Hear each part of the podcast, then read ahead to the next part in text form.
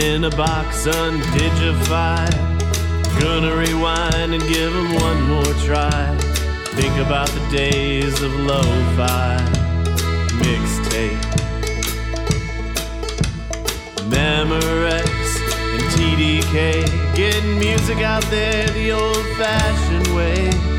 Making the greatest hits of one day mixtape. Phonograph and dual cassette before you could get everything on the internet. But some things ain't made it there yet. Mixtape. Line in, line out. If you don't have a line, hold the recorder to the speaker, turn the volume to nine. Here's an accidental slice of time. Welcome to Gen X Mixtape, a nostalgic podcast dedicated to the art of making mixtapes and the Gen Xers who made them. This is part two of 1973, where we curate a mixtape featuring songs released exactly 50 years ago.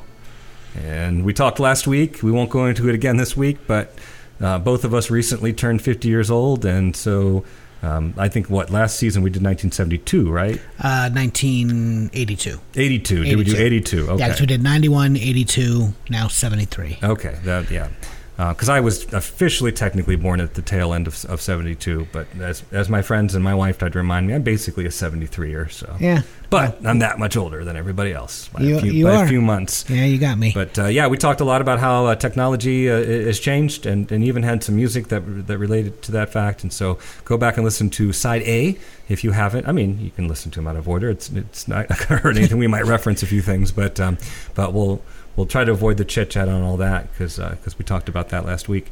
Um, same criteria, right? We picked songs that. Um, that obviously were, were released in 1973. I tried to choose songs that were really important um, to the rock era, either by introducing new bands like like Queen, um, or talking about the whole industry of, of, of rock and roll, like We're an American Band and Rocky Mountain Way, and uh, and and other songs like that. So, what do you think? Anything Uh, Not really. I mean, before we start? I wasn't looking so much at songs that um, defined um, rock music. I, I, I, I did try to bring a few of those, um, but I, I tried to do more of a cross section. I have a lot of very pop driven hits, number ones uh, from '73, and also a few. Um, a few deep cuts and, and a couple here that just did not chart, but everybody knows them, and I think would assume that they did. So, uh, kind of a, a little bit of everything. Um, for the year that I was born, I was a '73 baby. You you do have me beat, so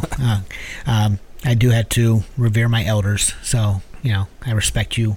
That just means I get older faster than everybody else. That so. is what that means. it, do, it doesn't really bother me i i that much because I don't feel 50. You know, um, who was it just? Um, who was it just turned like 90? Uh, comedian from Laughing. Uh, what's her name? Why I can't? Carol Burnett. Was she on Laughing? no, Okay, no. not- Goldie Goldie Hawn was Okay, laughing. well, yeah, Carol Burnett. I think she just turned like 93 or whatever. She said she still feels like she's 11 or whatever. So, yeah, and I get that, the state of mind. That is true. Um, you know, I remember my dad telling me that one time. He's just like, I just don't feel my age. And I think that's that's a good attitude to have. But when you see yourself, when you're clicking through the demographics and it says 50 to 59 and you got to click that box, Yeah. that hurts a little bit It does. or stars that you grew up with, like Tom Cruise and, and Brad Pitt and those guys, which are always the young movie stars, right, are now the old movie stars, right? And rockers that we grew up with. I mean, when you think about like Dave Grohl being like, if he's not 60, he's probably getting close to it. Got to be real close. Yeah. And it's just, um, yeah, it's it's tough. Yeah, it's uh I don't know I don't know where the time goes, you know. I'm in my mind I still feel very young in my body. I feel oh, I feel like I'm wheelchair bound uh, very soon. He's 54, so I don't want to. I don't rush him too much. He's only four years older. I thought he was older. If girl that. listens, he's offended.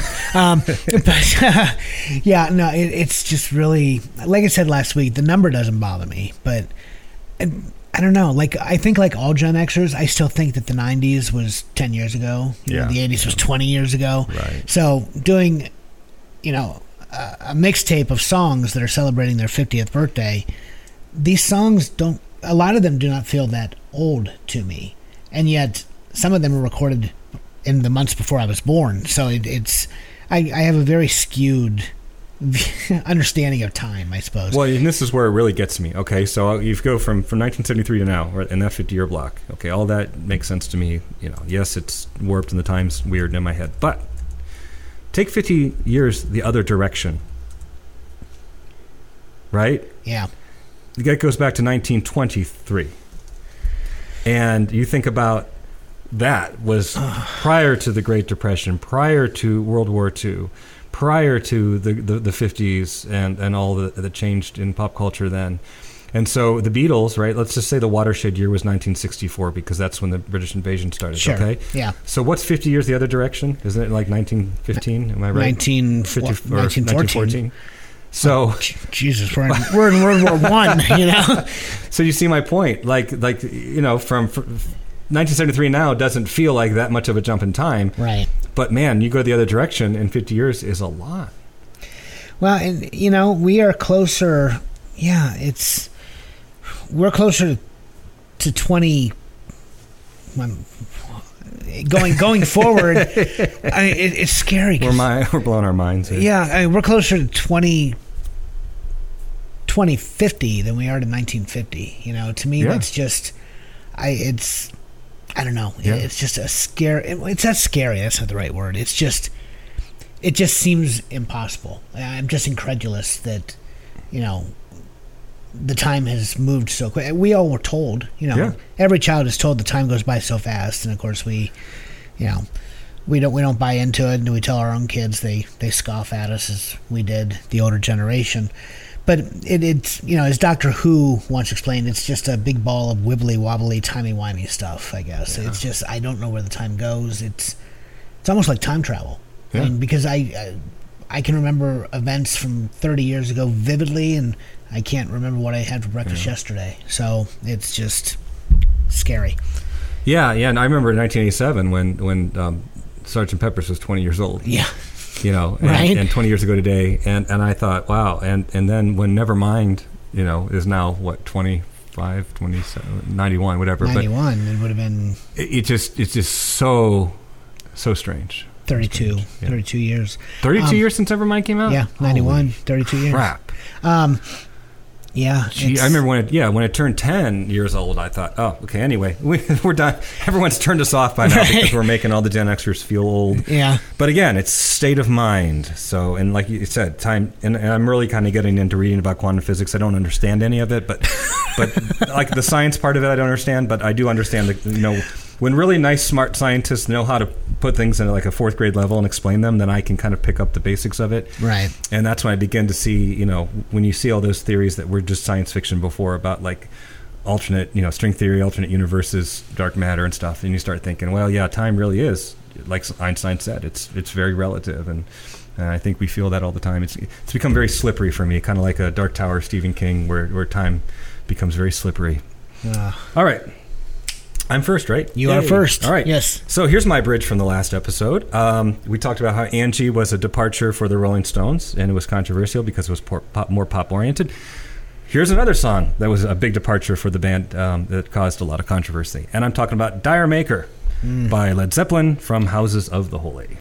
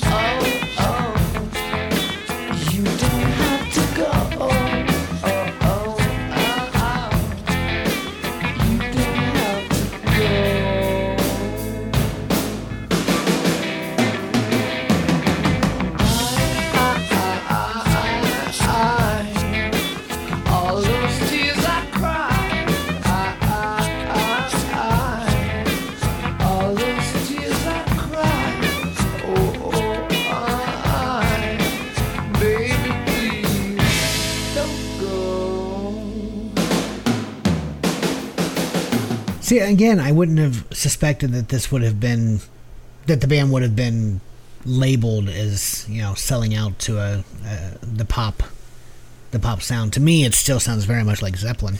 Yeah. especially, especially on an album that also features the ocean and no quarter. I mean, it's they're still rocking hard. Yes, yes, but I think a because of the, the obvious reggae influence, True. um, and the fact that it, it, the melody is is a lot more more melodic, or the hook is a lot more. Um, I don't know how you would say that, but it's catchier, right? right. Than, than a lot of their stuff. So you can see that. Um, actually, and not everybody, even the band, like John, like John Paul Jones, hated it. He, he said it started as a joke in the studio where they were like, "Hey, let's do a reggae song," you know, and and and they're they're playing, and, and then it became a song, and he felt like it was never really thought thought up thoroughly before they did that. And fans were very divided, and still are today. A lot of fans kind of dismiss this track. Uh, I like it. Oh, I I, I like love it's one of my favorite albums by Zeppelin. I love Houses of the Holy. I, I remember when I was getting into Zeppelin in high school. Um, uh, some of the older swimmers listened to uh, to Zeppelin when we were we were lifting weights in the morning, and I remembered I kind you know I kind of liked it all, but that, this song was really what hooked me, and got me into Zeppelin. Like Really? this song, oh my gosh! I- so I can see where. And, and I'm not the only one. Axl Rose, a teenage Axl Rose, said that this is the song that got him into heavier rock and roll music. Um, when he heard this song, it was kind of that gateway drug into, you know, because this song is a little poppier, but he liked that song, so then he started buying Led Zeppelin albums, and that really introduced him to this to the bluesy bluesy rock um, that he wasn't aware of as a teenager. Huh. Yeah. Yeah, I um. Well, you know, Zeppelin. They were, they were really upset because the, a lot of people said they were selling out with Zeppelin two and Zeppelin three because they went almost entirely acoustic Right, on right. those two albums. So then Zeppelin four, they brought back, you know, the Right. that was the whole point of rock and roll. Sure. You know, the track rock and roll on Zeppelin four. And, and this was also a combination of not just the, the reggae sound, but early rock and roll. right. Um, they, they really bring back, in fact, uh, in the original album sleeve, they gave themselves like a fake name, like forget what it was called, Rosie and the Orchestralists or something, something like that, because they wanted to throw back to, you know, the, the 50s. So I, I always heard the reggae um, very prominently, but after reading that, I went back and listened to it, and I'm like, yeah, oh yeah, there's there's the early rock and roll Oh, yeah. um, sound on there as well. There is. Yeah. The um, the the name of the song always uh, eluded me. The meaning of the name, I don't know if you, if you know what it means. I have never known what it. I've never understood the the name. No. Okay, so really, it, it's it's it just comes from a really bad joke. Okay, so here's the joke. All right, there are two guys, and uh, and one says, "Hey, my wife is moving to the West Indies," and the other one says, "Now this is in a British accent." He says, um, "Oh yeah, Jamaica," and he says, "No, she wanted to go." Okay. Tudun tum. And so that's where it came from. It's a, it's a phonetic, it's a British phonetic spelling of Jamaica, Jamaica. And so Jamaica. they ended up morphing into D'yer Mak'er because of the whole reggae Right. influence. D'yer Mak'er, Jamaica. Yeah. I oh, okay. I I guess it's kind of like a New York thing. You know how New Yorkers will take Right. that, or put an er at the end of like instead of an A, Oh, yeah. like Billy Joel, you know, Brenda and Eddie, yeah. you know, Jamaica. And I guess that, that New York comes from the British, probably an evolution from the British pronunciation of those of those words. Probably. I I've never heard that anecdote. That I- is- I didn't either. That is That's why I did really that's fascinating. I Yeah. had no idea. Yeah, I, I never knew. I mean, I've heard like there's a tanning salon, Jamaican Me Tan, in town, so Right. Hmm. it's similar to that type of thing too. But Jamaican Me Crazy, I've seen shirts with that on. Right, So, yeah, yeah. You know, Jamaica. Jamaica. No, I, she wanted to go. that is that's great. I've never heard that story. That is fantastic. but I love the song. It's just a lot of fun. Um, it, it's fun Zeppelin. You know, um, there's a lot of fun Zeppelin. Rock and roll is a fun song. You know, um, like you mentioned, the ocean. There's just a lot of really good stuff. You know what always kind of makes me laugh are the people that think that Zeppelin is metal. No, There- no, no. a- when, we were in high school, though, I remember a lot of people who, for whatever reason, would label Zeppelin as early metal. Well, i i there's a spectrum, right? Because I thought the same thing about Iron Maiden because they were considered metal, Well. Iron- and you well, listen Iron to them Maiden- now, yeah. and they just sound like harder classic rock. they do. Yeah. But Iron Maiden was they they, They, they sold themselves. they leaned that. into that Yeah. with Eddie and everything. You know, yeah, you're right. Led Zeppelin but, did but not. Zeppelin was just a blues band. Yeah. That, that's all they. But they were very hard for their time. Oh, they they, were. They, they, Yeah. stole all that stuff from the early blues masters and they re-recorded it and Yeah. they did it a lot louder and harder. I think a lot of the reason people mislabeled them though is because of the distortion. Yeah. But that was just the lack of record. Yeah, the recordings The, were recording awful. industry did not could not. There was no way to to to cleanly Correct. record the the guitar Right. at, at that level. I mean, it's if you know if you heard him on stage, it, it did not sound as muddied Right, as you right. know. Um, I don't know. It's just uh, just thinking back to I, I knew people who used to tell me or describe them as metal, and but you're right. Iron Maiden or Ozzy as an example.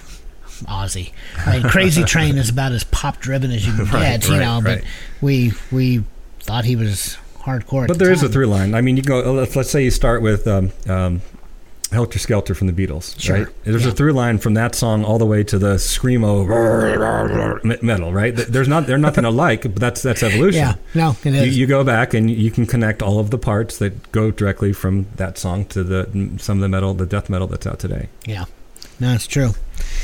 Uh, I'm not. I'm not a big enough fan of of metal to actually explore that with great diligence. But it, it, it's.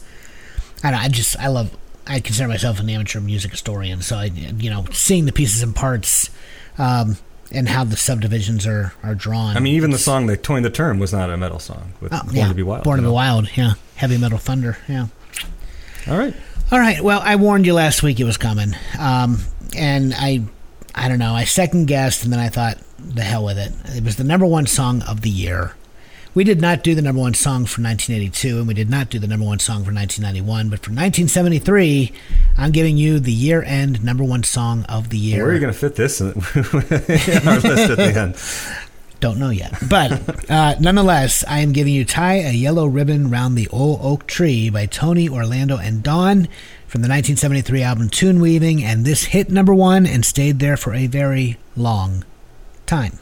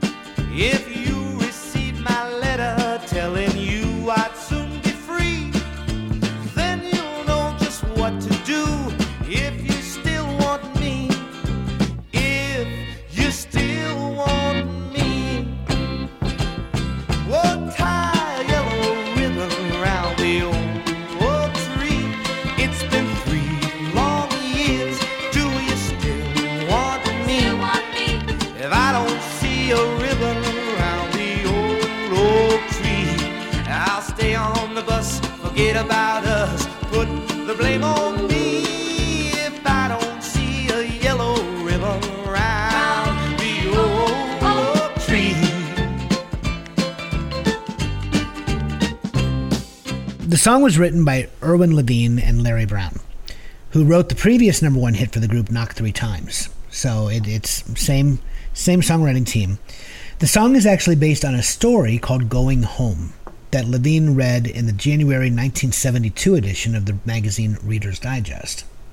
Uh, the story was originally published in the New York Post on October 14th of 71, appearing in a column called "The Eight Million," written by Pete Hamill. Okay, so there's there's kind of the timeline. The the story itself that this song is based on uh, tells of six kids riding a bus from New York to Fort Lauderdale, who strike up a conversation with a man named Vingo, who tells them he was just released from prison after four years in jail. He told his wife Martha that she could start a new life without him, and for the last three and a half years of his incarceration, he did not hear from her at all. Okay. In his last letter to her, he gave her instructions, and the story reads. We used to live in this town, Brunswick, just before Jacksonville, and there's a big oak tree just as you come into town. A very famous tree, huge. I told her that if she'd take me back, she should put a yellow handkerchief on the tree and I'd get off and come home. If she didn't want me, forget it, no handkerchief, and I'd go through. Everyone on the bus kept a lookout for the tree, and when they arrived, there were lots of handkerchiefs tied to it, giving the story a very happy ending. So, it's a folk story, and, and different versions of it have been floating around for decades, often with White Oak or Georgia as the setting. Pete Hamill heard the story at a Greenwich Village bar called the Lion's Head, where writers would congregate. And Levine and Brown thought it would make a great song, so they used the story as the basis for the lyric, changing the handkerchief to a yellow ribbon, since tie a yellow handkerchief around the old oak tree would be a little awkward. And there really is, for what it's worth, a historic oak tree in Brunswick, as told in the New York Post story, but it's in Georgia, nowhere near Fort Lauderdale. Okay. Uh, a song of the same name uh, was used in the 1949 John Wayne movie She Wore a Yellow Ribbon. And this could be where Levine and Brown got the idea for the yellow ribbon, possibly. Uh, many associated this song with soldiers who were returning home from the Vietnam War. Yellow ribbons began appearing on trees to welcome them home in 73. Uh, the yellow ribbons appeared again in 1980 when Americans put them up on trees to remember the hostages being held in Iran.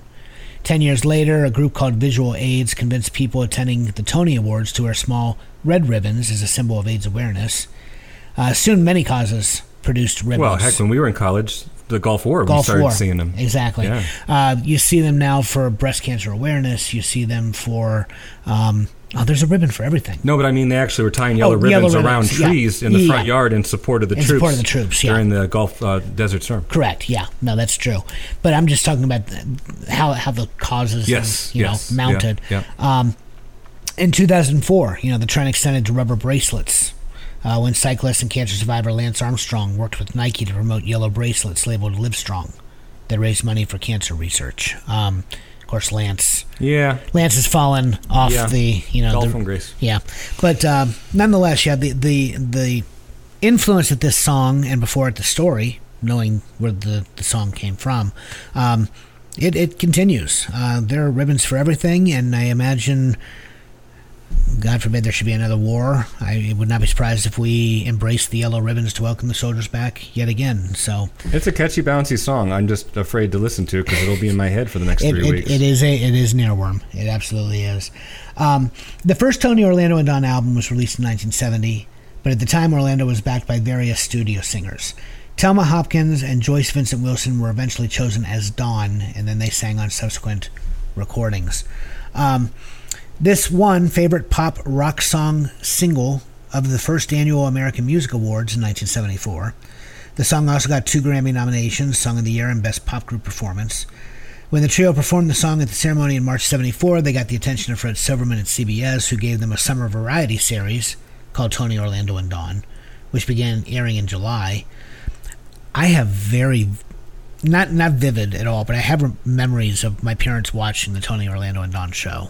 I don't know how I do because I would have been a year or two old, but I just I just see Leisure Suit. That's all I see. yeah. Well, Tony Orlando, I, I especially remember he came on to uh, the Jerry Lewis telethon every year. Oh, did? Orlando was always on, and he'd sit there and sing for far too long because I, I always thought the telethon would be cool. You know, I'd see all the, the celebrities that I admire. They were never the celebrities I Well, wanted no, to see. and I He watched was- it for all the wrong reasons. I was just hoping that Jerry Lewis was going to like collapse because he was up all night. And I'm like, dude, I just want to see him just like fall over and fall asleep. Yeah, well, it was a different time. I remember. I remember he and all of his guests, and even the people working the phones on the telephone. They're all sitting there smoking Oh, cigarettes. and there probably camera lots of and- cocaine going around. Oh, I'm sure there was. Um, but uh, yeah. It, um, last thing I'll say: in 1977, a Japanese movie called "The Yan- Yellow Handkerchief" was released. It was based on the same newspaper story that this song was based on. Um, that film was then remade in English in 2008 with William Hurt playing the convict returning home. So there there is a long literary tradition to the song, and um, you know every cause that that grows in awareness is a good thing. So.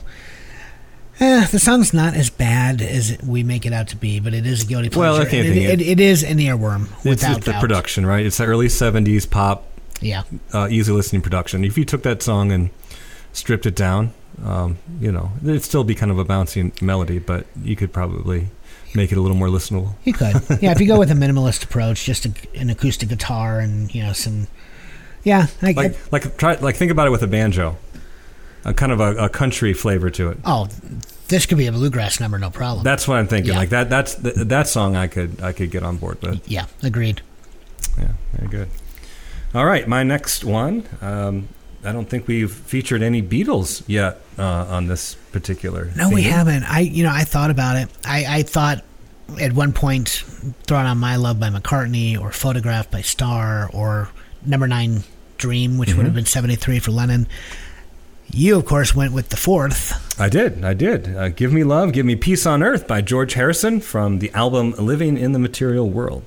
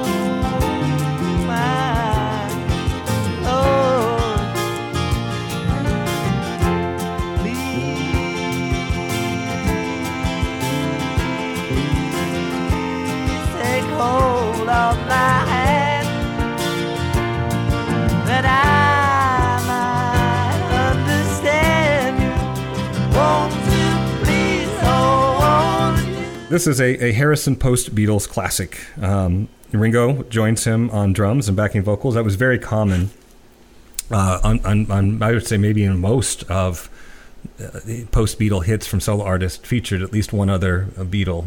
Usually it was Ringo. Ringo just played on everybody's tracks. Well, Ring, Ringo, yeah, Ringo, Ringo held no hard feelings toward anybody. right. You know. but George would, you know, would join. You know, John, John and Paul never really worked directly together. Although they, from what I understand, still stayed friendly. Um, like at one point, they, they were watching Saturday Night Live together in, Famous in New story. York and almost Yeah. showed up. So yeah, Had, you know, had they changed, that would have changed the course of rock and roll. Oh, yeah. They, the Beatles would have been back. Yeah. um, immediately. Yeah, no. So um, the the this song is right in that same that wheelhouse that that George w- was in for quite a while. Really, never left, and that, that was his, his spiritualism, his spiritual side, right? Um, and and the lyrics to all of his songs during this period of time would basically like you know we have Christian rock now. This would have been you know uh, what what what's the term? Not Hindu. Hindu rock. Hindu rock, um, but yeah, very Um, much an Indian spirit, spiritualism is, is Right, what yeah. he was. Of course, the Beatles all experimented that, with that a little bit in, in the late '60s, but George was the one that really took it to heart, Oh yeah, converted. and, and yeah. his entire life um, lived that very much because it was all about a reaction to what was happening in the '60s. Um, you know, it was very much a, a message of peace and love, and of course, "Give Me Love, Give Me Peace on Earth." this song fits that Well, you know, in, the seventies, there was just a strong, like, Indian influence. I mean, Right. the Hare Krishna movement, you would see him in every airport. Sure, sure. You know, handing out literature, and th- I don't know why that that ended. I, it just suddenly came to a stop. I don't know. After airplane, they just couldn't face You, you think it was after airplane? yeah. Uh, well, in fairness, there Yeah, was there, on the no- Church of yeah. Religious Consciousness. In fairness, nothing was safe in the airplane movies. It's one of the reasons I love them so much. The uh, this was uh, Harrison's second number one song. Uh, the first was "My Sweet Lord" from 1970, the Phil Spector produced album "All Things Must Pass." Um, this one, here's an interesting little fact. Um, when it hit number one, it pushed another post Beatles song off the number one spot. It you just mentioned it, "Wings My Love," and um, it is the only time in music chart history that two Beatles occupied the f- number one and number two positions on the chart. Yeah, it doesn't surprise me. I mean, um, Paul Paul had the huge hits. John John kind of he he weaves in and out of you know mainstream music a lot of the times. Ringo, once you get past photograph and it you know it don't come easy. Ringo didn't have a lot of chart success at all. Well, that's what's interesting, and, and and this I don't even have to look up because I remember it. As a kid, I had a copy of uh, Joel Whitburn's Top 40, um, and of course we didn't have the internet, right? right. And so it was a reference book that you know it was alphabetical by artist, and it listed all of their top 40 songs, what chart position, and little information facts. And so I remember when I was into the Beatles, I was probably 13 or 14 at the time, going through this book and trying to like figure out you know artists and songs, and and so Paul McCartney by by far had Oh, the yeah. most top 40 hits. So I take him out of the conversation. Now, not counting quality of music and not counting uh, chart position, just songs that made the top 40. At the time, this was 1984, John Lennon, Ringo Starr, and George Harrison all had the exact same amount. Did they really? I would not have guessed that Ringo matched. The well, other two. Ringo's were songs that didn't chart as high. A lot of them barely hit the top 40. Some of them were cover songs like You're 16. Yeah. Um, uh, a lot of them were just kind of goofy, you know, Ringo songs. But um, like, what's the No No song? You Oh, know, the, the no no songs. so there were like yeah. essentially some of them were like borderline novelty tunes. Got right? it. Yeah. But they did. They all had the exact same amount at that time. Now later on, George Harrison would of course have a huge record um, with with Cloud Nine, and um, you know at this point I think they were done releasing you know Lennon tracks that they still had. But uh, You think there are any that we still haven't heard? no, I don't think so. I just watched another TikTok about um, when they took "Free as a Bird" um, and, and, Right, the Beatles and, and anthology, Love, and, yeah, and, and kind of did their thing with it. But I think that was like scraping the bottom of the barrel of anything they had left uh, to Yeah. release. have not listened to those two tracks since anthology was They're good. released. They're good. You know, it's been a long time. Um, yeah. Well, Harrison I mean, Jeff Lynne, they should have had George Martin um, produce them though, oh, yeah, because they sound very agreed. ELO-ish. Because Yeah. Jeff Lynne produced them. If, if George Martin had produced them, then that would have been perfect. Yeah. Um, well, Harrison, of course, in the late '80s made made a huge run, and the, the Traveling Wilburys inclusion Yes. helped. Yep. You know, Yep. because they got him on board with Jeff Lynne. Just Tom working with Tom Petty and all this. Yeah. things, yeah. Um, but Yeah, it's. I'm, I'm really surprised. I would have never guessed that they all Yeah. had the same number. Yeah, I mean, I, I'm just guessing now. McCartney had something like, you know, 20 plus at the time, 25, and then the rest of them had like 14, Hmm. 11, something like that. But they're, yeah. Now, obviously, the ones by John Lennon were better known, Right. Sure. and, and a couple from, you know, like like a lot of Harrison stuff. Like even this song, it, it's not as well known. If you ask somebody to mention George Harrison, they'll, they'll say "My Sweet Lord," all those years ago. Um, then they're gonna skip ahead to "Got My Mind Set on You." Right, right. really. but, but there are other songs Oh, that, there were- that yeah. were um, when Harrison, you know, as I've gotten older, Harrison's become my favorite Beatle. Um, just, I don't know. There's something about just he's he's not quite. Um, he's not as somber as John. He's not as novelty as Ringo, and he's not as show tuning. he's not as Broadway Yeah, as, as. McCartney. You know, he's just there was just something very honest about Harrison. there's that. There's this trademark guitar slide sound uh, of playing that makes him, you know, immediately recognizable. But here's what I find interesting is that the, the chords that he uses um, are very Beatlesque. I mean, part of what makes the Beatles sound uh, are, are, the, are the chords that they like to use, and that includes all of them as songwriters. And that's why I think when you hear any post Beatle, it's not just the, the it's not just the vocal that reminds us of the Beatles, right? And that's why ELO sounded so much like the Beatles because they, they used a lot of the same chord arrangements and so forth. But here's my hot take, all right? So, listeners, call in and you can argue this with me. Maybe you want to argue this with me. But the last two or three years of the Beatles, George was by far the best songwriter. oh, hands down. And and John, if you watch the Let It Be documentary, you see that John and Paul were, were clearly bothered by this in, in the sense that they really, you know, George is like introducing all these now iconic songs, and they're kind of like, oh yeah, that's nice. Okay, what do you have, John? You know, eh, they just were, I think, threatened by the fact that he really came into his own as a songwriter. I, I think he has the best post Beatles solo album of all. Uh, you know, All Things Must Pass. I don't think any other solo Beatles work comes close to to that record.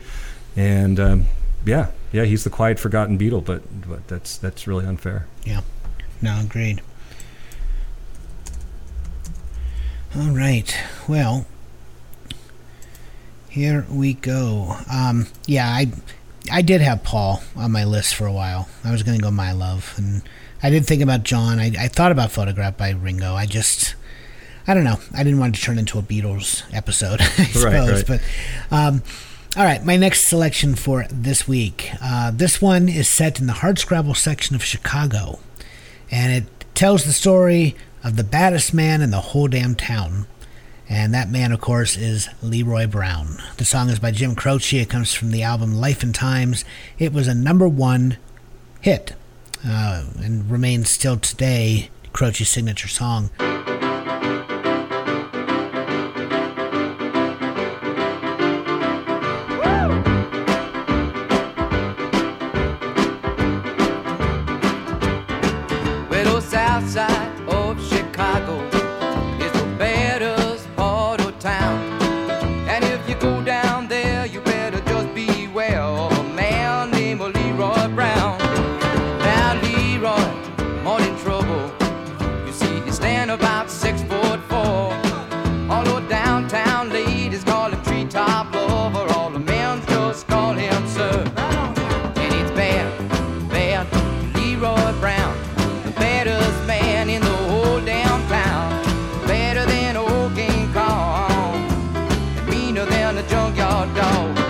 Leroy Brown, he's big, he's dangerous, he's loved by the ladies, feared by the men. One day he picks a battle he can't win, making a move on the wife of a guy who leaves him looking like a jigsaw puzzle with uh, a few pieces missing, uh, a few pieces gone, if you will.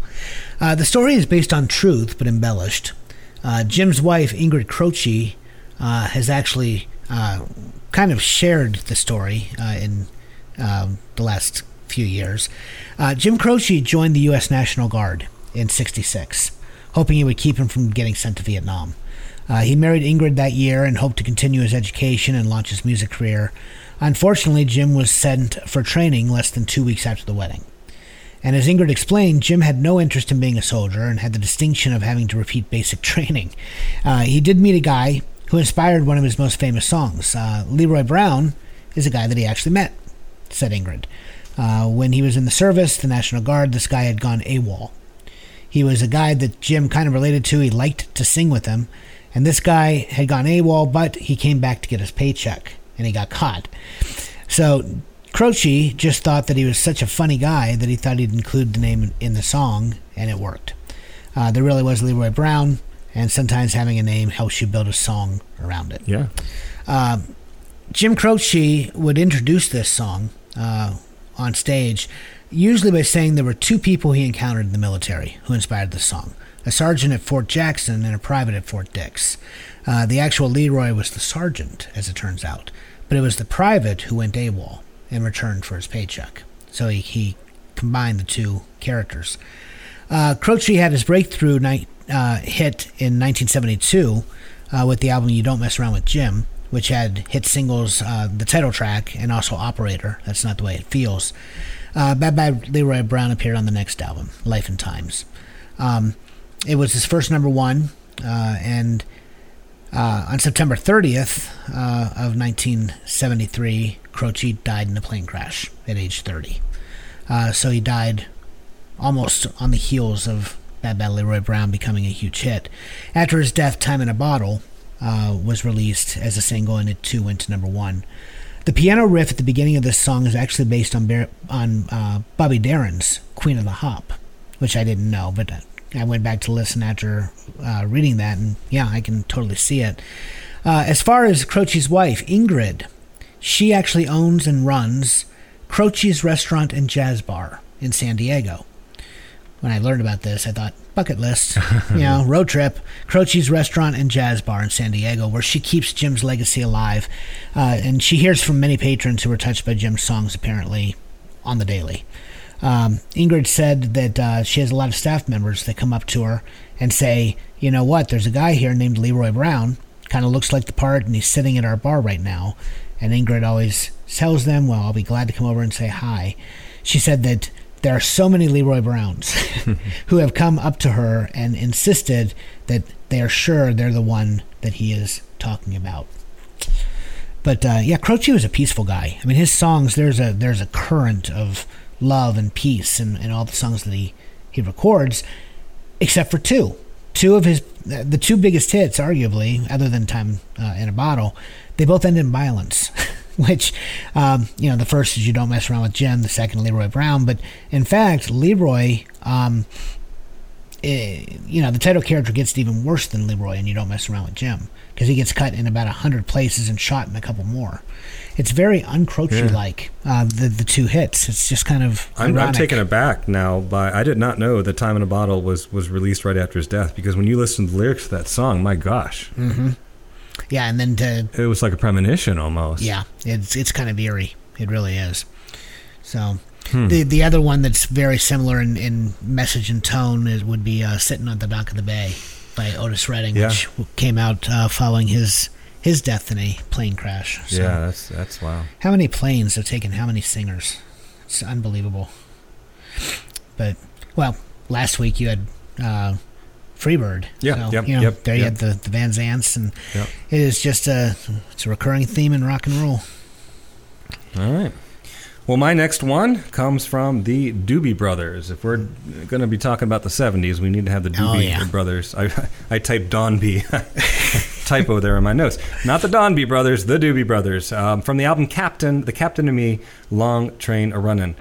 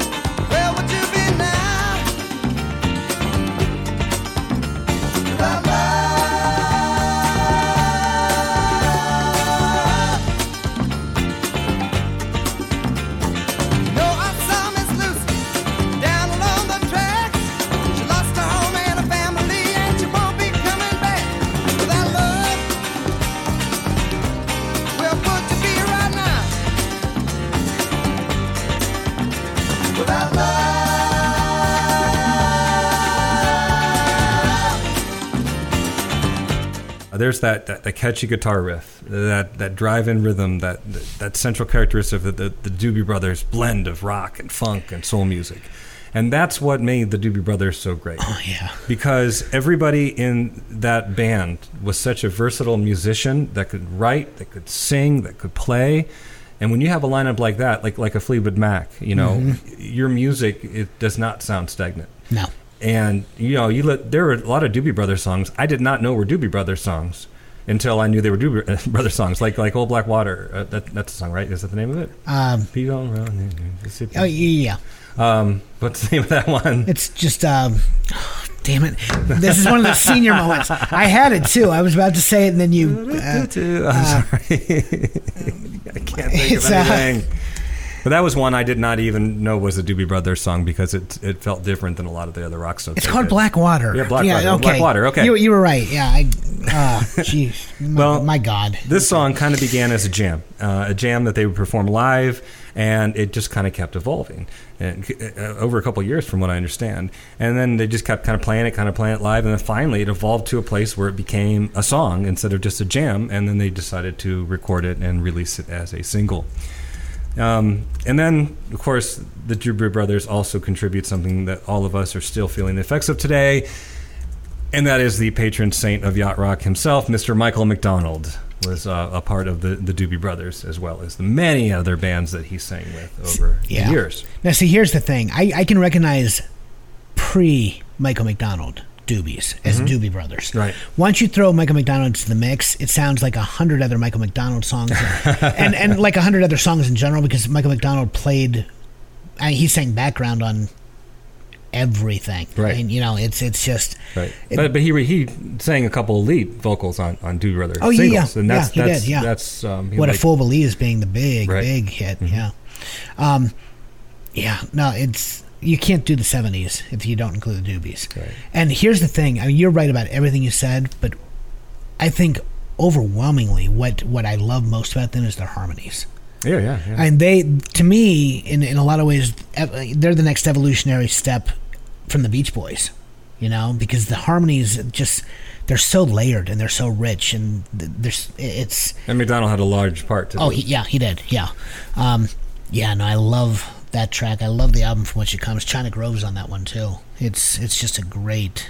Yeah, the song reached number eight on Billboard, it, and it earned its place uh, again in the canon of classic rock. So a lot of lot of canon songs here today that we're talking about. But um, yeah, this is um, it's another one where like "Long Train Run" it's not in the refrain, right? Right. And so it's more about what, without love, Do they even? where is- would be now? I don't even know if I don't even know if it's in the lyric. yeah. Long train running. kind of thing. And so when it. someone's trying to, to learn about a new genre, you know, those songs are tough because because they don't always match. But all right, yeah, no, that's I had to put that on there, and that's uh, from a from a great album, and I dig that song. No, great choice. Can't go wrong with the Doobies. One of my favorite bands. All right. Well, this next one never charted.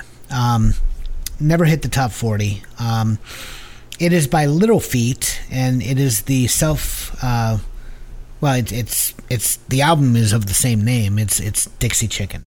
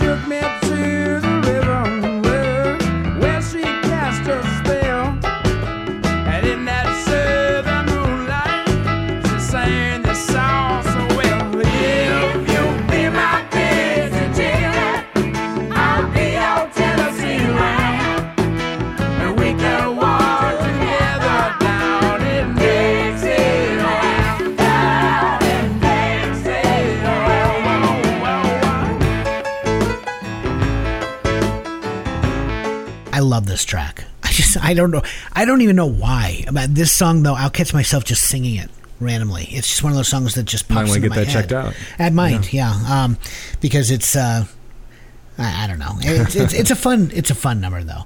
Um, this song is of the I've been there variety, I guess. Um, the story is of a man who meets a woman he believes is the love of his life in the lobby of the Commodore Hotel and immediately makes a lifelong commitment to her, promising her the storied house on the edge of town with the white picket fence. But in the end, she leaves him crying in his beer. Okay. Uh, the narrator is telling the story to a bartender about how much he loved her and how badly he misses her. And then one at a time, other guys in the bar start start adding to his story until he realizes they've all been scammed by the same girl. And in the end, they're all singing in harmony about the Dixie Chicken and having a wistful but hearty laugh about all being part of this well-populated men's group. And that's that's the song, uh, you know, in summary. Dixie Chicken is the title track. Um, as I said, it was Little Feat's third album. It sported a new lineup with Kenny Gradney replacing Roy Estrada on bass and conga player uh, Sam Clayton and guitarist Paul Barrere added. Uh, the new sound was less blues rock and more New Orleans style Dixieland, making the title apropos. Uh, Little Feat frontman Lowell George wrote this song with Martin Kibbe, who is credited as Fred Martin. The pair were in a band together before Little Feat formed. Kibbe wrote the lyric, which was sparked when he drove past a sign in Los Angeles that said Dixie Chicken, which was apparently advertising a restaurant. He says that by the time he drove home, he had the lyric written in his head. Um, to promote the song, the band delivered fried chicken to radio stations with Loud George in a chicken suit. And the box is read Finger Pickin' Good, a play on the Kentucky Fried Chicken Finger Lickin' Good slogan. And it had the girl from the album cover in place of Colonel Sanders on the boxes of fried chicken they would deliver. Um, like their first two albums, Dixie Chicken sold quite poorly at first, but the group was signed to Warner Brothers, which tended to sign bands they believed in and gave them time to find an audience.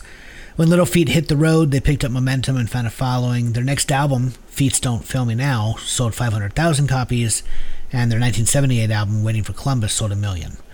Uh, the song Dixie Chicken, little heard when it was first released, has since become a favorite, or, or was a favorite, on album oriented rock radio. Does AOR even still exist? Mm, In, in the age of satellite radio, I don't know if it's a thing anymore on, on, I mean- on the AM FM dial, I mean. WMMS is kind of still.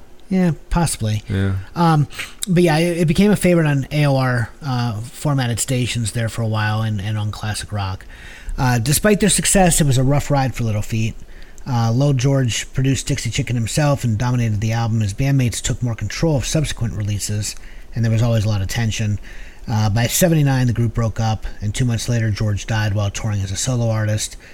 Um, Garth Brooks, which will not be on our mentioned lists because he's not available on Spotify, but Oh, is he um, not? no, that's why I've never included him. When we did the Friends episode, I totally would have done One Friends, few, Friends in huh? low places. Yeah, for whatever reasons, Garth Brooks has no. The only place you can find Garth Brooks is Amazon. He's not on Spotify. Huh.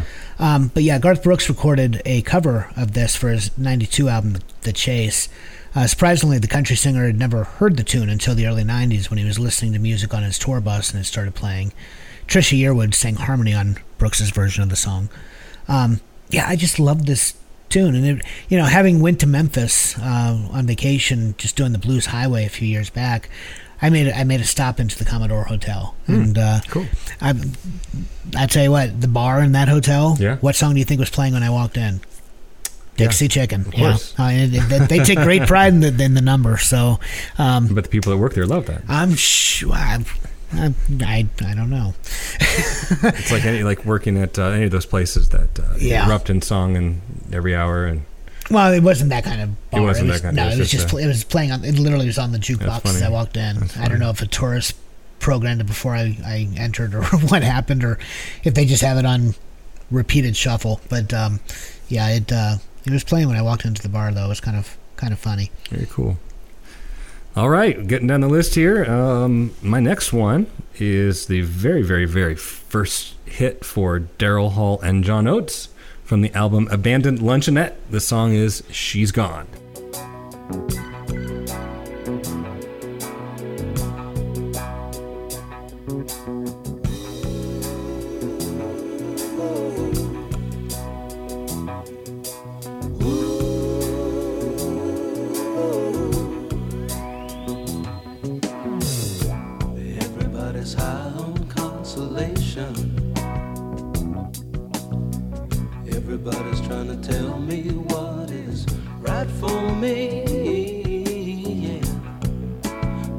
Try to bore me with a sermon.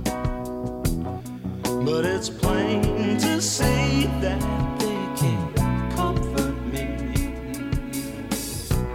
I'm sorry, Charlie, for the imposition. I think I got, got, I got the strength to carry on. Yeah, I need a drink and a quick decision. Now it's up to me who I will be. She's gone. She's gone. Oh, I, oh, I, I better learn how to face it. She's gone. She's gone. Oh, I, oh, I, I the devil to replace her. She's gone. And she's gone. Oh, I, what went wrong? Hall and Oates, I love this. They, you know, they titled their greatest hits record "Rock and Soul Part One." Yeah. Probably not a good idea until you're sure you're going to have enough new content for Part Two, Correct. because that never happened. no. There is no Part Two. Uh, I always felt like a better title would have been Pop and Soul. You know, they're, they're a pop and soul band. Yeah, they're not rock. not really a rock band, pop and soul, and that would be an accurate title because there's a great example of the soul. With "She's Gone," that that really kind of highlights.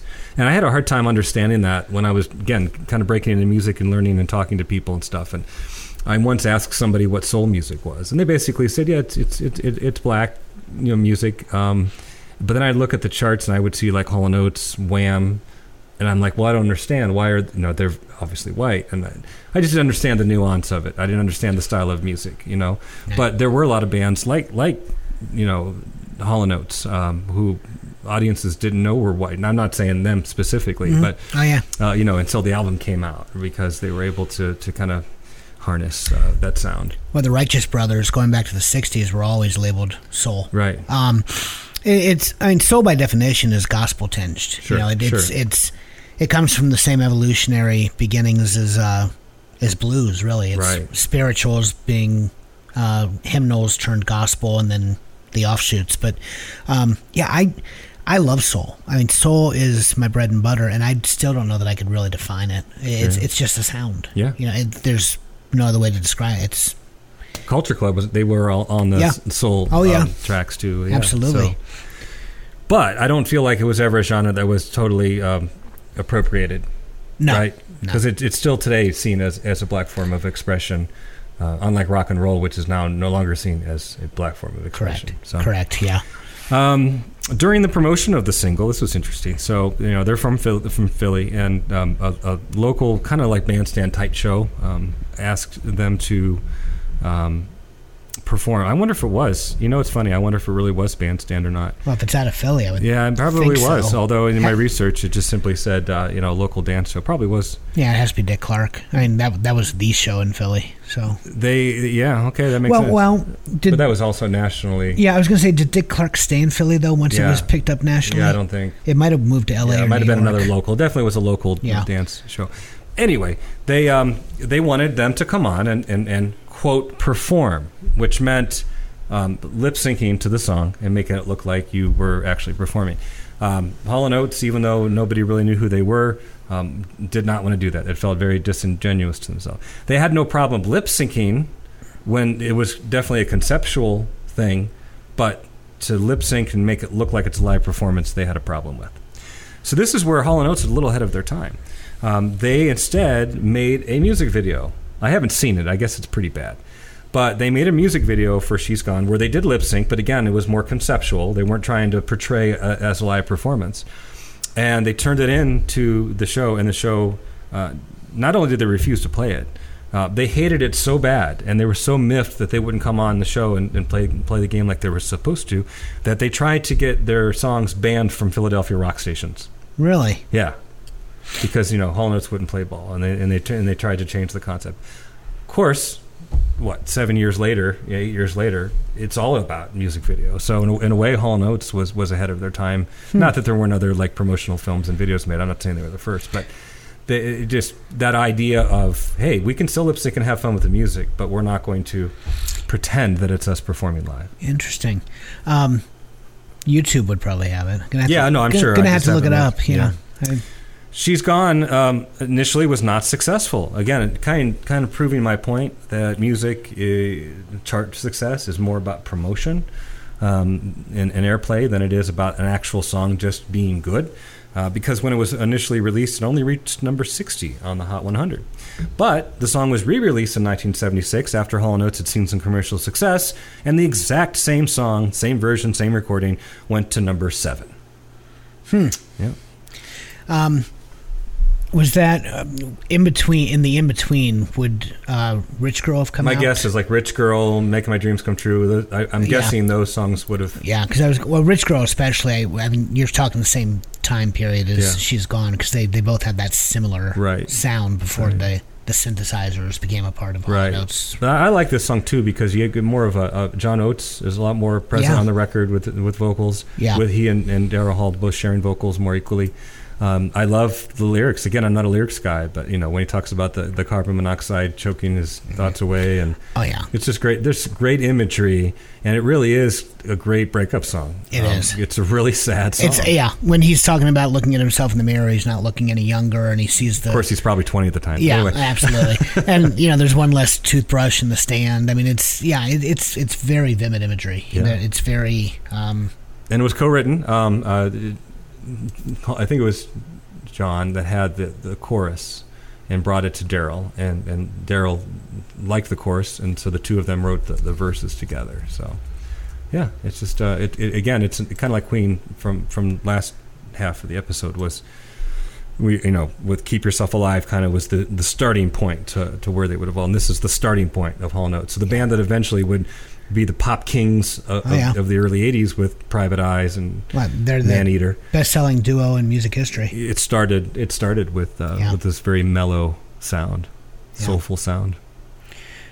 Okay, yeah, love Hall and Oates, and and you're right. This is one that and Oates is singing. He's Yep. he's definitely. I mean, the vocal track is you, you don't get that once you hit you know 82, 83. He, Oates is just playing guitar and doing his thing. Well, and that, that and that's always the joke. Like, like what's he doing there? Like, Yeah. what, what's he bringing to the party? Which is unfair because he's, he's he's, he's bringing the porn stash. That's what he's. he's, what he's writing bringing. songs. He's playing guitar. He's singing backup. Yeah. He's, he's doing a lot. The same joke what, what people made about Art Garfunkel, not realizing that he, you know, sang Right. "Bridge Over Troubled Water" and provided the harmony. Well, and that's where the satire, uh, Oates and Garfunkel, or, is, Yeah. or is it Garfunkel and Oates? I don't remember which it is, but um, I used, I, I love listening to them, and Uh, um, especially the backdoor song. yeah, oh, it's hilarious. Yeah.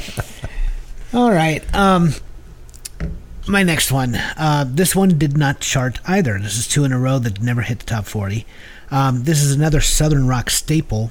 Uh, it's by the Marshall Tucker Band, and they had uh, in 1973 their first release was the eponymously titled album, and from that album comes the track "Can't You See."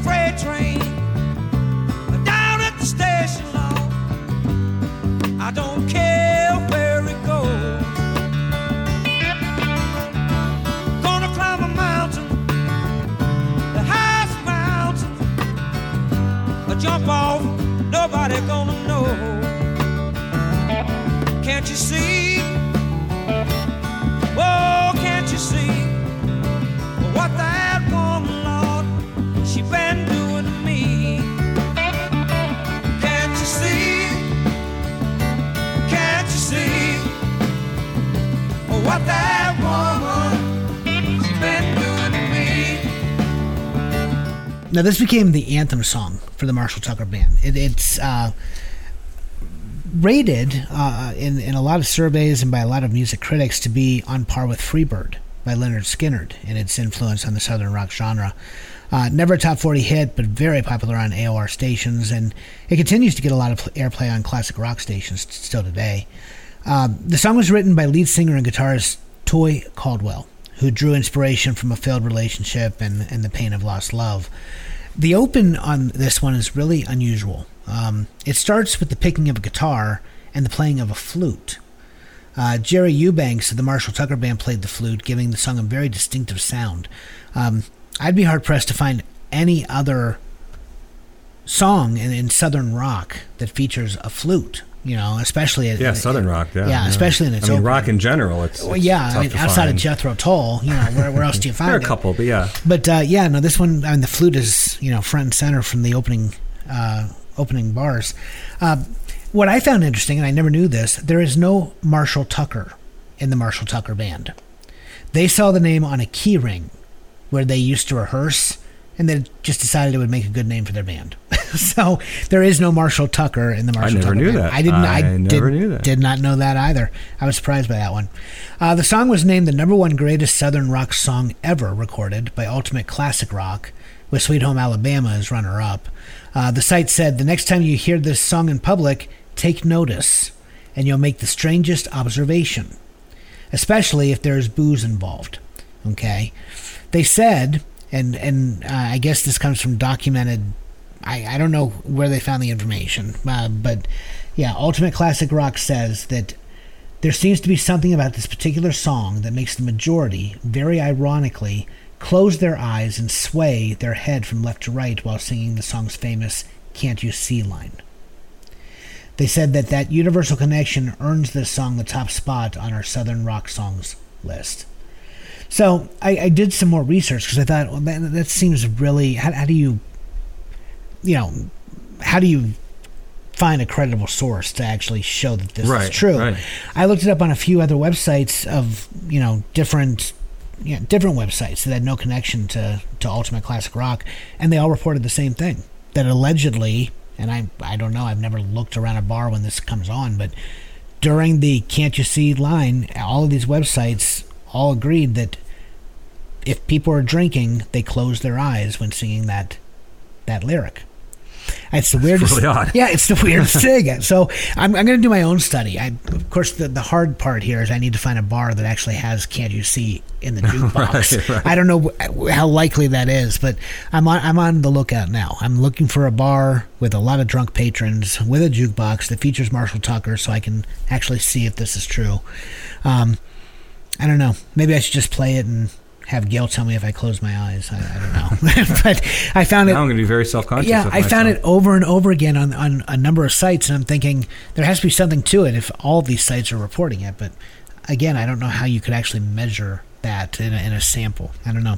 I just found it really interesting. I guess just set up a video camera um, night after night after a bar, you know, with enough resolution that you can zoom in on faces. And I, don't know. I don't know. It's strange. It seems like a lot of work to find out. Yeah, so, I mean, there are other things that probably could be studied to help humanity better than yeah, that. yeah, but you know, um, this this takes uh, priority. Absolutely.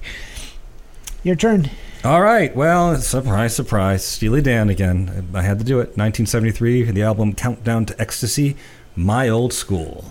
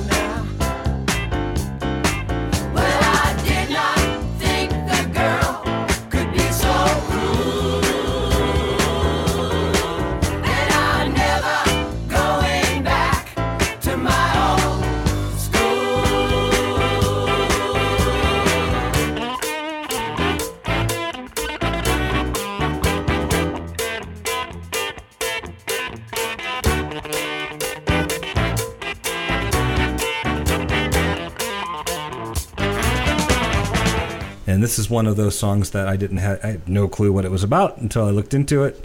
Always enjoyed the lyrics, but didn't know if it was metaphoric or if there was actually something to it. And there's definitely something to it. Um, Donald Fagen and, and Walter Becker went to Bard College in the 60s.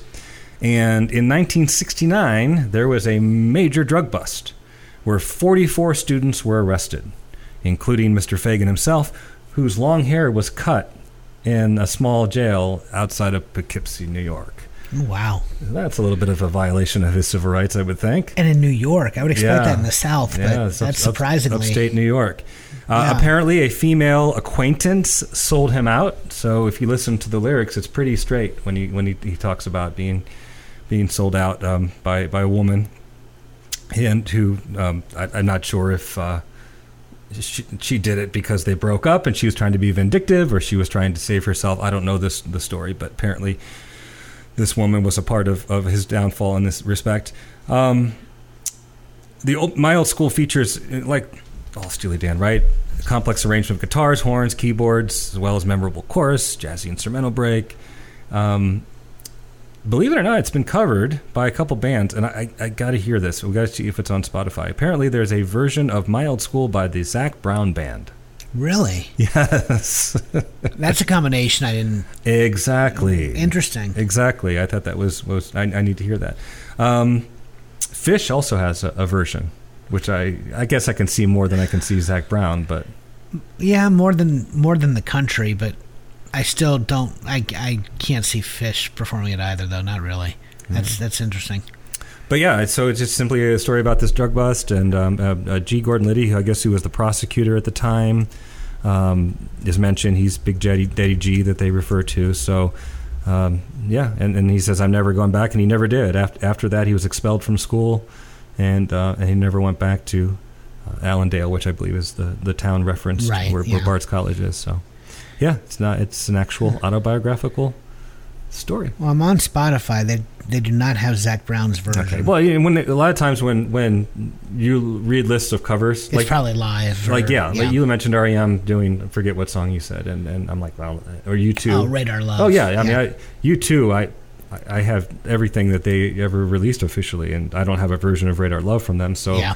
it must have been it alive had to have been live. Yeah, at some point. But that's too bad. I would have loved to have heard Zac Brown's version of My Old School. Because Yeah. I'm not even that. probably, it might be on YouTube somewhere. it, yeah, probably, but I can't even like associate what that would sound like. Um, interesting. But that's like lines about you know surprised to find you with the work, working girls in the county jail, like all Right. that. Just just him recounting exactly what happened. Yeah. Speaking of working girls, Ah, My next uh, selection comes from the 1973 album Tres Hombres.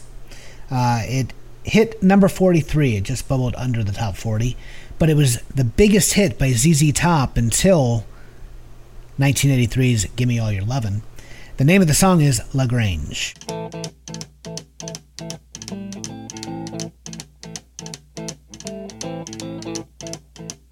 Rumors spreading round that Texas town about shack outside the And you know what I'm talking about. Just let me know if you wanna go to that home out on the range. They got a lot of nice girls. Huh?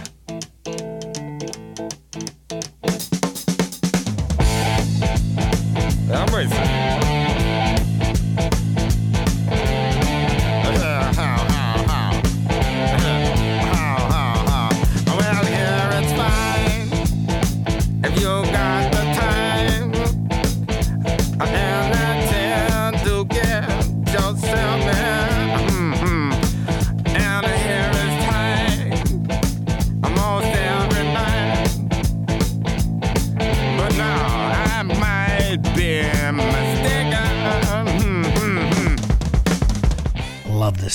great song. Love it. Uh, it is a song about a whorehouse. Let's just let's just call it what it is. Uh, many people in Texas knew about it, but when the song was released, it drew so much attention to the illegal activities going on there that they actually had to cease operations. Okay, the name of the whorehouse was the Chicken Ranch, which is very famous. Um, I, I I remember, you know, I, I've I've read about the chicken Ranch a number of places. It comes up uh, a lot in popular culture, actually. It was uh, run by Miss Edna. It was her boarding house in the town of LaGrange, Texas. Um, and it was the oldest establishment in Texas catering to the oldest profession. Uh, it was closed down by a zealous TV reporter from Houston who couldn't find enough vice and corruption to report about or to report on in Houston. So he had to drive out of his way and he challenged the governor on the issue of why it continued to operate in fairly plain sight, and the governor had no choice but to order the sheriff to close it. Uh, Miss Edna's girls had weekly visits from the local doctors, so they were clean. The girls spent their money in LaGrange, and when a new hospital was needed, Miss Edna gave the first and largest donation for the hospital. Uh, the reporter remained on the air crusading against such hideous crimes such as slime in the ice machines of restaurants. He just went after everybody, apparently. Uh, most of the building does still stand today. Only a room, one room of uh, Miss Edna's boarding house was moved to Dallas, and today is used as a nightclub. Uh, it was ten. It was at ten to get in. Uh, it was ten dollars to enter. That was all you had to pay, and there was strict dress code for patrons. Only sharp-dressed men were allowed in. Were they looking for some tush? I don't know, but uh, that was actually you know sharp dressed men was was uh, referenced there, and I'm wondering if perhaps maybe that song was a callback to to Lagrange uh, ten years later. I don't know. Uh, the place in the song, uh, the Chicken Ranch, it is the subject of the 1982 movie The Best Little Whorehouse in Texas, starring Dolly Parton and Burt Reynolds, which was adapted from a 1978 Broadway play. My grandpa loved that movie. Did he? He just laughed so hard. Yeah. Um, in a 1985 interview with Spin magazine, ZZ Top bass player Dusty Hill explained um, to them, he said, Did you ever see the movie The Best Little Whorehouse in Texas? That's what this song is about.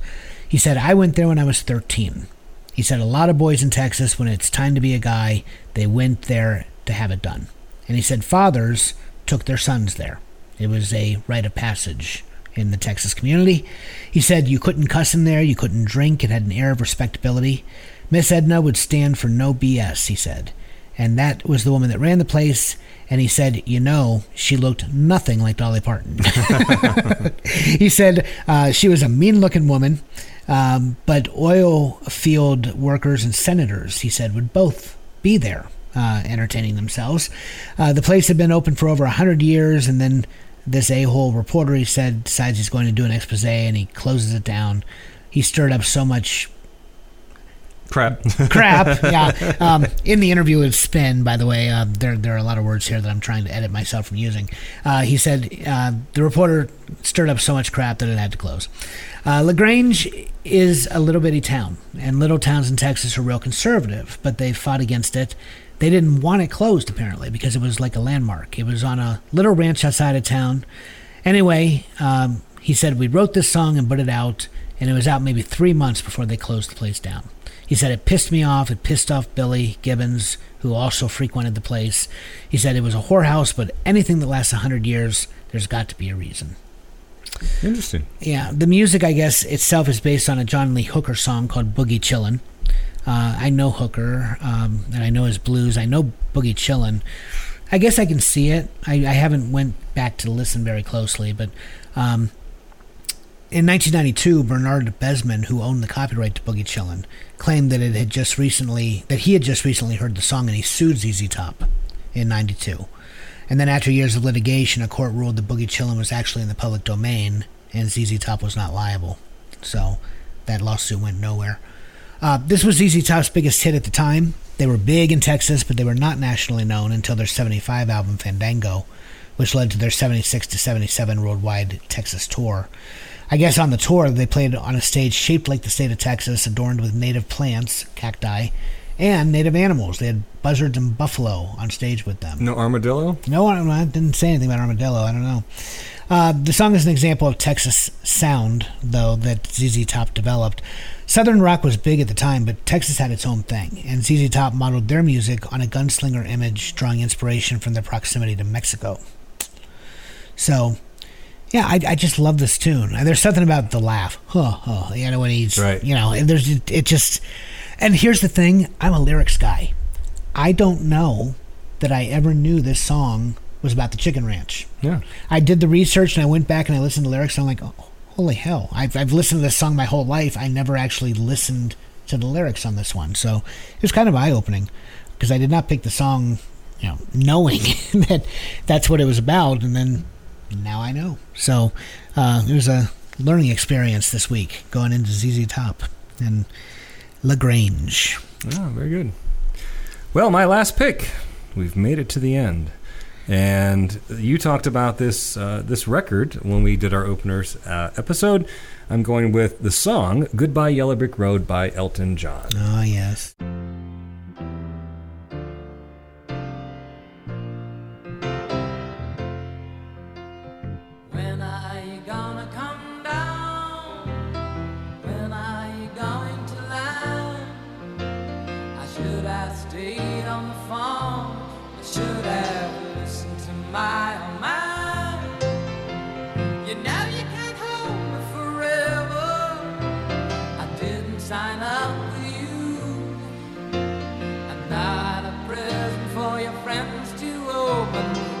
Boy's too young to be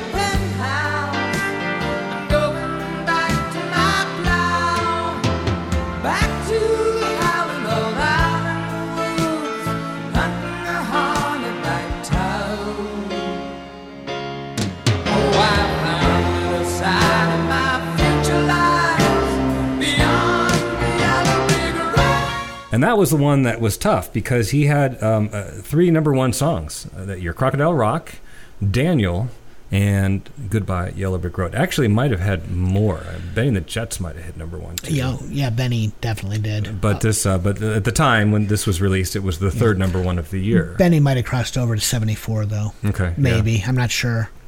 Yeah, he was he was busy. Elton, they had it was like a machine.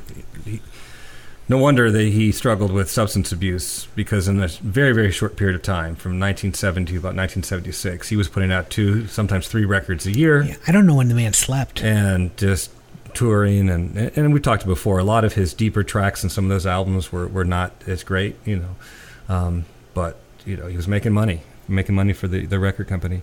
So is this um, John and Taupin's finest piece of music? You know, many think so, and I think I could be persuaded quite easily to make that case. I mean, there's a lot of great music the two of them made over the course of, of the uh, what almost five decades now. Yeah. Um, but it, it, for my money, this one is hard to beat. It really is. Um, in fact, when I saw Elton for the first time, I, it was in 1986. It was the Breaking Hearts um, tour, and I still did not know a lot of older Elton John stuff. You know, I, I knew Too Low for Zero because that was hit. I'm Still Standing, Kiss the Bride. That's why uh, they call it the blues. Um, but when I saw him live and he played this song, it it stuck out more more than any other song that I heard that night that I didn't know. And I just remember asking, I think I was with my dad, like, "What is this song? Like this? I got to go home and, and hear this song again." And and it's just something about the melody, something about the the delivery of the song just just reached out to me. Yeah. Um, Taupin says that the song is primarily autobiographical. I've chosen a lot of autobiographical songs this episode. He explained that it, it, it, it's not. It's been misinterpreted that he like resented the success that, that they had. He didn't. He didn't resent the success. He he just was afraid of forgetting his roots, afraid afraid of forgetting you know who he was. And it was his reminder that with all the glitz and glam of L.A. and, and, and the music scene and uh, all that that went with it, you know, so many people fundamentally change who they are, and they, sometimes can become very awful people, and they they forget who where they came from, you know, and, and, and, and the working class that you know propelled them to this place, and so it was just kind of his reminder um, to you know. That's not what it's all about. It's not about the glitz and the glam. It's about uh, the core people that, that we are. Um, I love the metaphor, the imagery of the song, the fact that it's supported by this wider context of. Uh, you even mentioned, I think, the cinematic nature Oh, yeah. uh, of this record. And so you take um, one of the, the, the greatest films in, in, in movie history, uh, The Wizard of Oz, and, and use that as a metaphor um, for the band and, and their experiences. It's just it's perfect. Well, and I, he used it again for his farewell tour. You know, That was my next note. Yeah. Um, that you know we just saw him on the farewell tour, and, uh, and the whole tour was modeled after this song and this idea. And it's the song that he closes with, and it's just a perfect, um, perfect way for him to to bow out, spend time with his family, which I know is very important to him. Um, I'd like to say there might be a time when you know the family gets old, the kids get older, and he comes out of retirement does one more. But I don't know. It's tough physically. I don't know if he'd be up for it in another ten years. Yeah, I don't know. He's he's getting up there and. They all are, Right. You know, um, yeah. I one of my favorite songs by Elton. I um, and it's it's all in the melody on this one. It's just so there, there's something infectious about it. I've always wondered, you know, who the hell hunts hornyback toads? but I, I the the lyrics are just they're so pure and they're so they capture a breakup. I think in such raw lyric here. Of course, it's a bad breakup because he feels abused and and he feels like you know he's he's her toy, I suppose, more than her lover. But it, it's it's it's a sad song, but it always it's one of those songs that I don't know. Singing it just makes me happy. It's got to be one of Elton John's greatest hooks too. oh, without question. Yeah. And and Taupin was infatuated with the myth of the American West. Yeah, he was. Um, the, the whole title, Captain Fantastic and the Brown Dirt Cowboy, Brown Dirt Cowboy is is Bernie Taupin, and he, he, I think, grew up in a very rural setting in England, um, and so he was just way more comfortable in that setting than in the big city. And so, if you look at a lot of his early lyrics, especially the autobiographical Captain Fantastic record, um, but the, but look, look at look at records like um, um, Tumbleweed Connection oh yeah. you know, it, it's it's it's a love letter to this mythical West, and so it makes sense. The hornyback toad, like like that's what Bernie Taupin would rather be doing, rather than going to some party with a bunch of people in tuxedos. He'd rather be, you know, out out in the middle of nowhere, Mm-hmm. and and I think that's what kind of sums that up. Yeah, Uh, beautiful song. Oh, always one of my favorites. I um, I'm glad you chose it because I, I had Elton on my list for a short while. I was going to go Daniel, um, but I think you made the right pick. I I don't know. There's just something about there's ev- every track on this album. I mean, we've already talked about it. Goodbye Yellow Brick Road is just it it it is the very best of Elton John, and the title track is just phenomenal. So.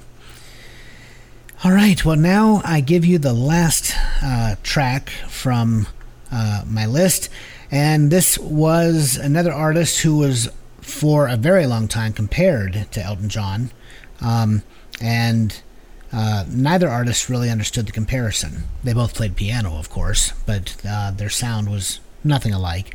Um, this one hit number 25. Was it did not even hit the top 20, uh, but everybody knows it. Everybody sings along, and it is considered one of the greats of all time now, 50 years after its release. I'm talking about Piano Man by Billy Joel.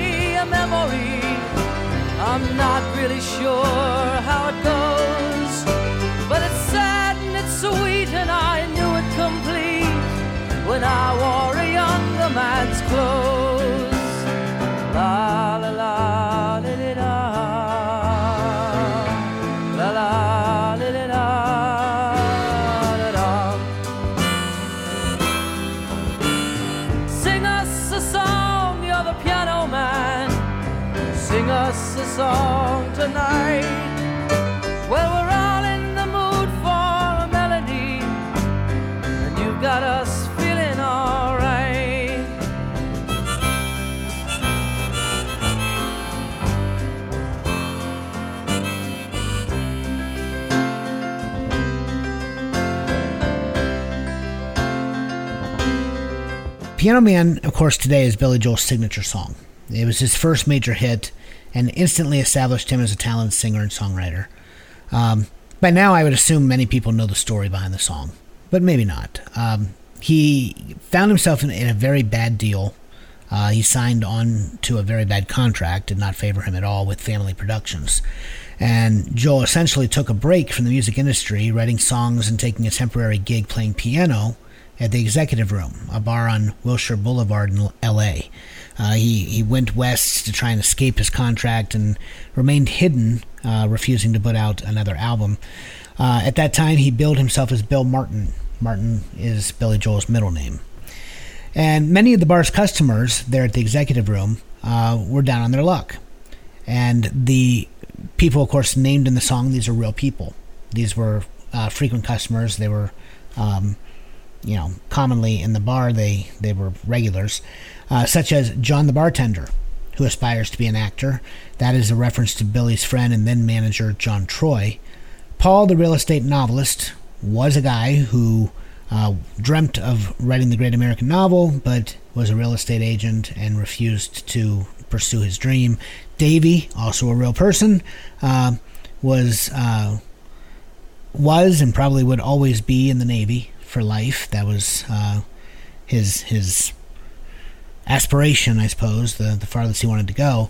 And the waitress practicing politics was actually Billy Joel's wife at the time. Really? Elizabeth Elizabeth was it was Elizabeth Small became Elizabeth Joel. Right. Yeah, she took a job as a cocktail waitress at the same bar. Interesting. Um, I didn't know that. Yeah, I didn't know that one either. That one was new to me. Um, basically, all these regulars they come to the bar to commiserate with each other. Uh, they share a drink rather than drink alone, which is one of the great Billy Joel lyrics. We used to play a game. I don't know if you remember this, where we would we would name a Billy Joel song and we'd we'd decide what was the lyric. Do you remember when we used to I do don't that? remember that. But We- that sounds like something. Yeah, we do. did it all the time. We would go to um, Brad House on Ice Night, and we would Oh, sit there gosh, in the booth. Night. Yeah, we'd sit there in the booth and we'd play the Billy Joel lyric song. Dollar Dollar Yeah, uh, Michelob Ice was it? uh, Michelob, Bud. I don't know. It was, It was one of the ice Ice House, ice perhaps. beers, Yeah, but Um, yeah, they had Ice Night, and I, I vividly remember for like a, a for like a series of like Thursday nights for like two months in a row. We went and we sat in the we plunked ourselves down in the booth and we played the the Yeah, Billy Joel that, lyric. that sounds game. on par. Um, but yeah, we always for Piano Man we always came back to that. They're sharing a drink they call loneliness, but it's better than drinking alone. It is one of the great lines definitely. by Billy Joel. Um, and as in many piano bars, particularly in that era, the music of the Piano Man lists their spirits with song, right? And in the last verse, the focus shifts to the Piano Man. The patrons recognize that theirs is very gifted, and they question why someone as talented as him is stuck in a place like this, asking, Man, what are you doing here? It's a question Billy Joel probably also asked himself, and one that we all ask ourselves at some point in our lives. Uh, musically, the song is relatively simple. It's in C major with a descending bass line and in three quarter time. It's actually a waltz, according to Billy Joel. Uh, the introduction is a short jazzy riff sounding like someone casually playing on the piano, and then the song's distinctive harmonica comes in, which was an obvious nod to Dylan. Uh, the piano is the main instrument, of course, but it's nicely accented by a mandolin. Um, lyrically, Billy Joel's song, uh, many of his most clever lines are in there. Son, can you play me a memory when I wore a younger man's clothes?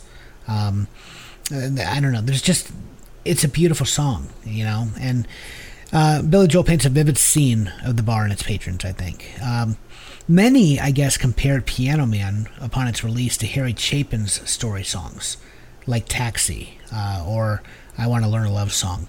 A comparison that I guess was apt. I mean, I'm, I'm a huge fan of Harry Chapin. I see the, the narrative in their song structures, but I think it's too limiting to describe Billy Joel generally. I, I don't think, I don't know, I was surprised to see that in a number of Yeah, sites that I visited that they compared compared him to Harry Chapin more than Elton John, actually, which I don't know, kind of wasn't expecting that. Uh, despite the melancholy of the song, it's not a depressing song. That's one of the things I love about it. The piano music brings the bar patrons a momentary respite from the drudgery of their lives. And beyond the literal meaning of the song, it is easy to find a broader meaning. Uh, the song can be seen as an allegorical description of the human condition, the role that art plays in it. We are all essentially alone. We cling to each other for company, each one of us pursuing our own dreams, but ultimately settling for much less. And we try to find comfort in a drink, uh, a tonic and gin, but it's art and music that gives us real hope and relief from the condition. It's precisely what Billy's music has provided to so many fans over the years. That's why he's one of our uncles. So, Yeah. Um, I don't know. I I think, you know, perhaps it, this is why the simple song about a piano bar is so popular. It's the most downloaded Billy Joel song on iTunes still today. It speaks universally about the human condition, about our need to be with each other, our need for art and inspiration to uplift our lives. Um, we're all in the mood for a melody. and You got us feeling all right. It always felt to me more timeless than his earlier stuff too. In fact, when I was just getting into Billy Joel, I was really surprised how early this came in his discography. Um, and maybe it's just because of the context, the fact that it was played on radio and so forth. But you listen to a lot of those early tracks on Piano Man and, and Street Life Serenade, and they do sound a little dated. Um, Oh, they do. They they Yeah. don't. They just, especially you know, the Moog synthesizer that he used Oh, yeah. ex- obsessively, and, and traveling prayer, and I mean, what, why introduce your album with Yeah. with a song that does not at all represent the style of music that you plan to to Yeah, perform? I, I never understood why Piano Man was not the opening track. Right, right. I, I never understood that. and so that's why there's just it always stood out above all the other songs. Yeah. And of course, there's other great ones too, like Captain Jack, and uh, you know, Got Ballad of Billy the Kid. yeah, and- there's there's great but, songs, you, but, but you also have in those first two albums Weekend Song and Ain't No Crime and Stop in Nevada. I mean, it's. I think Billy Joel, like any first albums, I mean, it wasn't his first. He had Cold Spring Harbor first, but he was trying to discover his sound. He Sure, didn't yeah. know what he was.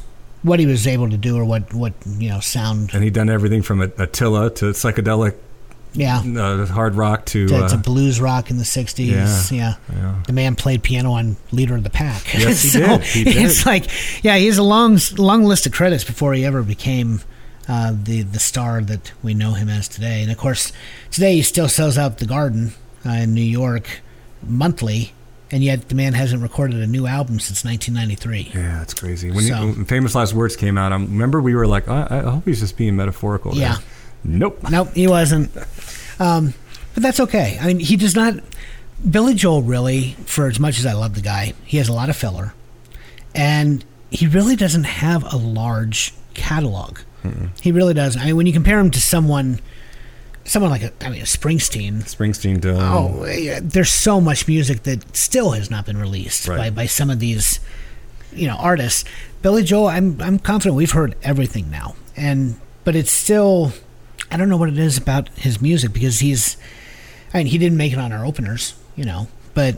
Uh, that's largely because I don't, I can't name a single opening track other than maybe Anthony's song that would deserve to be. yeah, his openers were always like The- Easy Money, they're- Traveling they're Prayer, all- yeah, they're all Los Angelenos. I mean, you got Big Shot, and you you may be right, but those are fun. They're they're rocking Yeah. songs, but they're not epic Right, openings. right. I, I don't know. oh, Allentown. It's a good. good Oh yeah, yeah, that's fair. Yeah, Because he comes back at the end with the reprise. right. Yeah. Where's the orchestra? Yeah, didn't think about Allentown.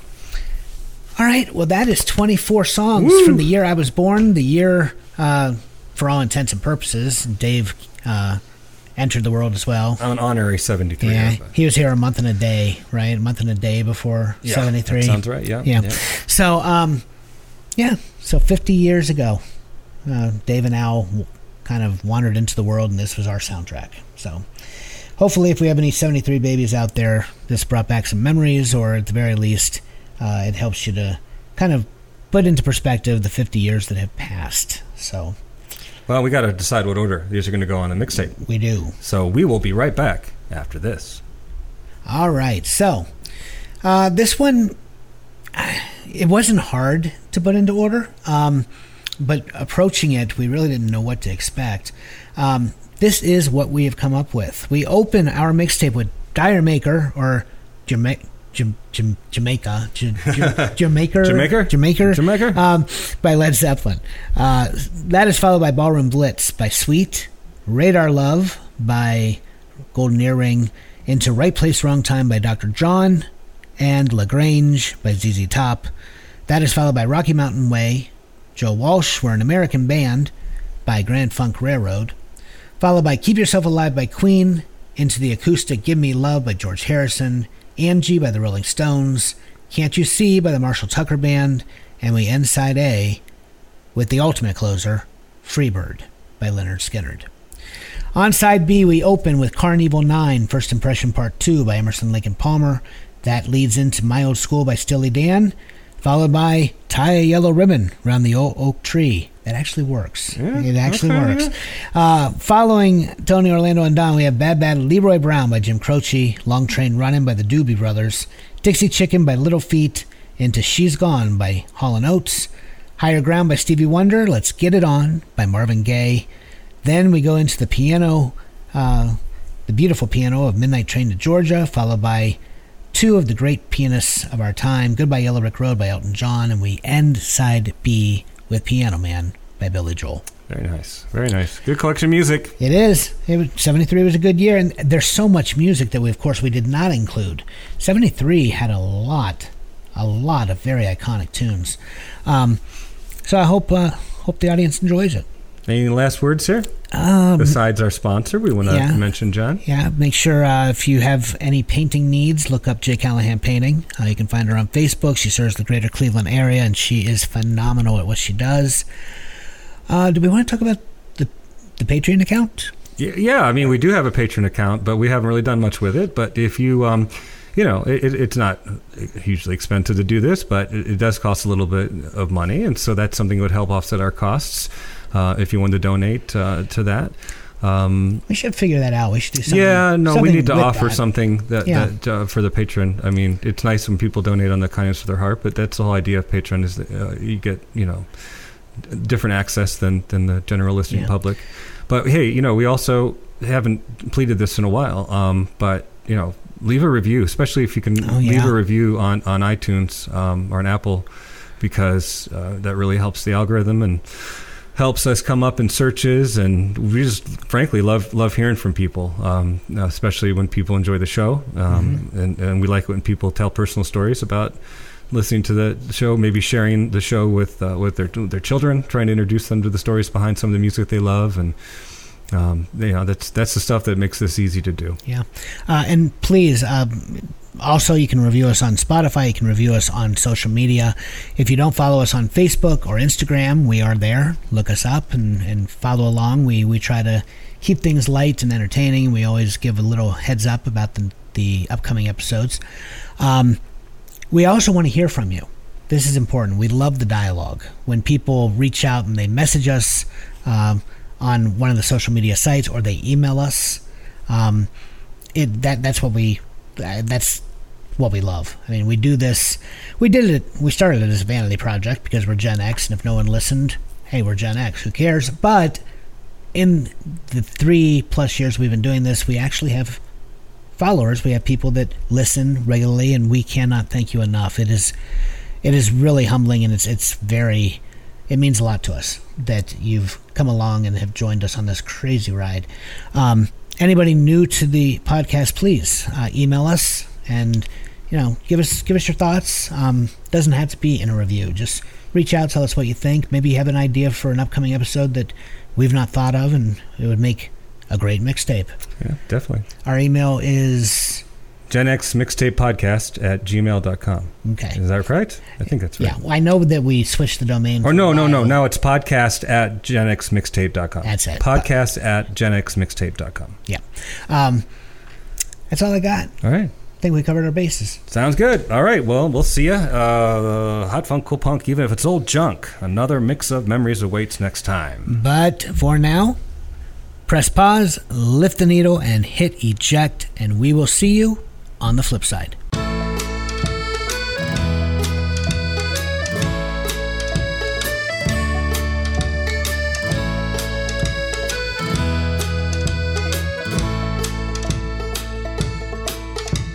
Sitting in a box undigified. Gonna rewind and give 'em one more try. Think about the days of lo fi mixtape. Memorex and TDK. Getting music out there the old fashioned way. Making the greatest hits of one day.